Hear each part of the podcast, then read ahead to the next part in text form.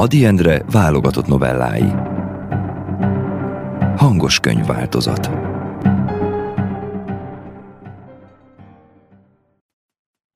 Lujza, a jó feleség. Lujza a Szelit Krammerné, egy nagyon jó asszonynak ez az üvegházba illő nemes ritka plántája, egy nyári délelőttön, mintha napszúrás érte volna, elájult.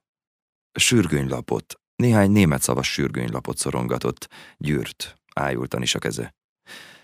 Férje, Krammer György, haldoklik. Lujza csak egy fél óra múlva tért magához, s akkor már mellette volt orvosokkal, házbeli ismerősökkel, cselédekkel együtt a fia is, Tibor.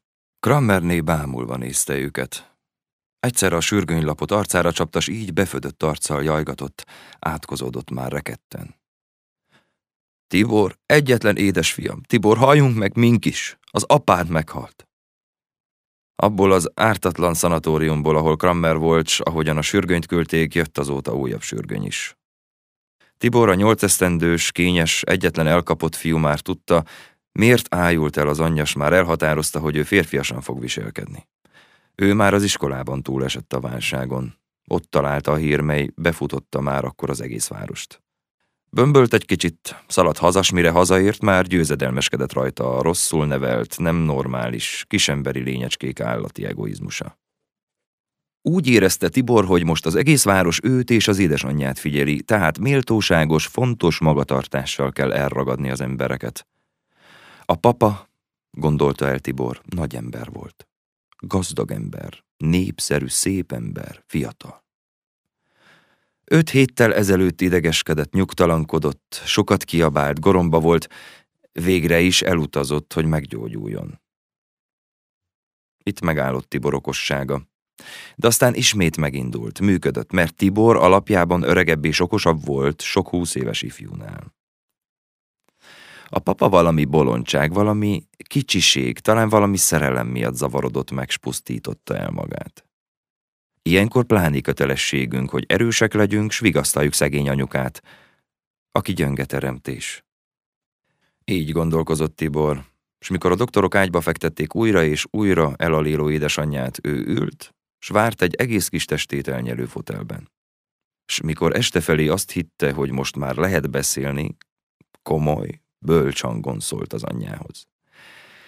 Tudod, anyuka, hogy erősnek kell lennünk ilyenkor. Már csak a világért is, tudod. Az bizonyos, hogy a papa meghalt, mert a szanatóriumokból így szokták ezt tudatni. A papa jó ember volt, nagy ember volt, de a halál ellen nem lehet tenni semmit. Hazahozhatjuk a papa holttestét, itt temetjük el. Te nem fogsz sírni, de nem feledjük el soha a papát. Krammerné majdnem ijedten nézett a gyerekre. Egészen ő volt, Krammer. A hódító és rossz, a generózus és hitvány Krammer. Lelkébe vágott egy új fájdalom. Mi lesz ebből a fiúból, ha már nyolc éves korában egészen az apja? A szelíd Lujza, aki igazán szerelmes volt az urába, s meg akart halni a csapás után, szelídségében gyorsan megvidámult. Ő nem tehetett róla, ő arra született, hogy szerelmes, türelmes jó feleség legyen, s alig győzte kihúzni a gyász köteles, ellenőrzött esztendejét, de viszont rettegett is Tibortól, aki egyszerre csak, mintha az édesapja féltékeny lelkiismeretévé vált volna. De Lujzában a feleséghivatás volt az erősebb. Lujza bátorította magát, hogy csak nem fog egy kilenc éves gyerek akarata szerint élni. Tibor nem csak a Krammeré, Tibor az övé is. Ő szívesen áldozná föl magát Tiborért, ha kellene. De éppen Tiborért férj és apa kell a házhoz, aki egy kicsit fékezze a Tibor korai férfiasodását és gőgös Krammer természetét. Szóval a szelíd, jóságos Lujza, a maga jóságában, szelídségében garmadával gyűjtötte az érveket, hogy ismét feleség lehessen. Tibor abban az időben, amikor az anya menyasszony lett, elnémult, mintha nem is a régi Tibor lett volna. Egészen illedelmes, gyermekes gyermek lett, mintha kicserélték volna, olyan, mint egy normális kilenc éves fiú. De az esküvő után valamivel, amikor Krammerné már nászútról visszatért Nagy Illésné volt, Tibor beszélt vele. Anyuka, te hamar elfelejtetted a papát. Pedig ez a Nagy Illés elég utálatos ember, s nemigen értelek téged. Nekünk van vagyonunk. Nekem nem kell apa után más apa. Te is el lehettél volna férj nélkül. Én arra nem adok semmit, hogy a fiúk az iskolában csúfolnak engem, s alattomban téged is. De azt jegyezd meg, hogy az én apámat nem lett volna szabad ilyen könnyen fölcserélni. És Tibor ezután megint elnémult. Megint nem beszélt, és illedelmes volt. Nagy Illést papának szólította. Az iskolában nem volt kevésbé gyermek, mint évszámaihoz illett volna. De Tibor határozottan, tudatosan, matematikával számította ki a bosszú idejét. És Tibor várt. Ez a Nagy Illés nyavajás valaki volt, s hat-hét év múlva a doktorok nagyon sűrűn jártak hozzá, s a vége az lett, hogy Nagy Illés nem olyan bátor halállal, mint Krammer, de meghalt. Lujza, a szelíd, nagyon jó feleség majdnem megtébolyodott a fájdalomtól. Meg akart halni. Legalább így hitte.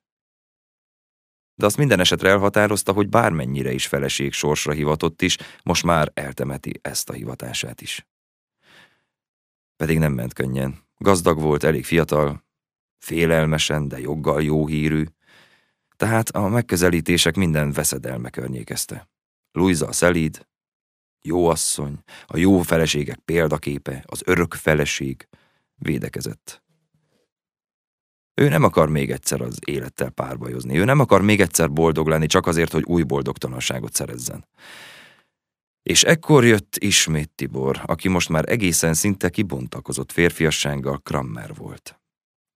Anyuka, te férjet fogsz választani magadnak. Mert az sértés volna, hogy te egy Krammer után férjhez mégy, de egy Nagy Illést halálig gyászolsz. És Lujza, a szelíd, a nagyon jó asszony, remegve nézett a fiára, a megelevenedett első úrára, s remegve, de hivatása és Tibor akarata szerint férjhez ment harmadszor is.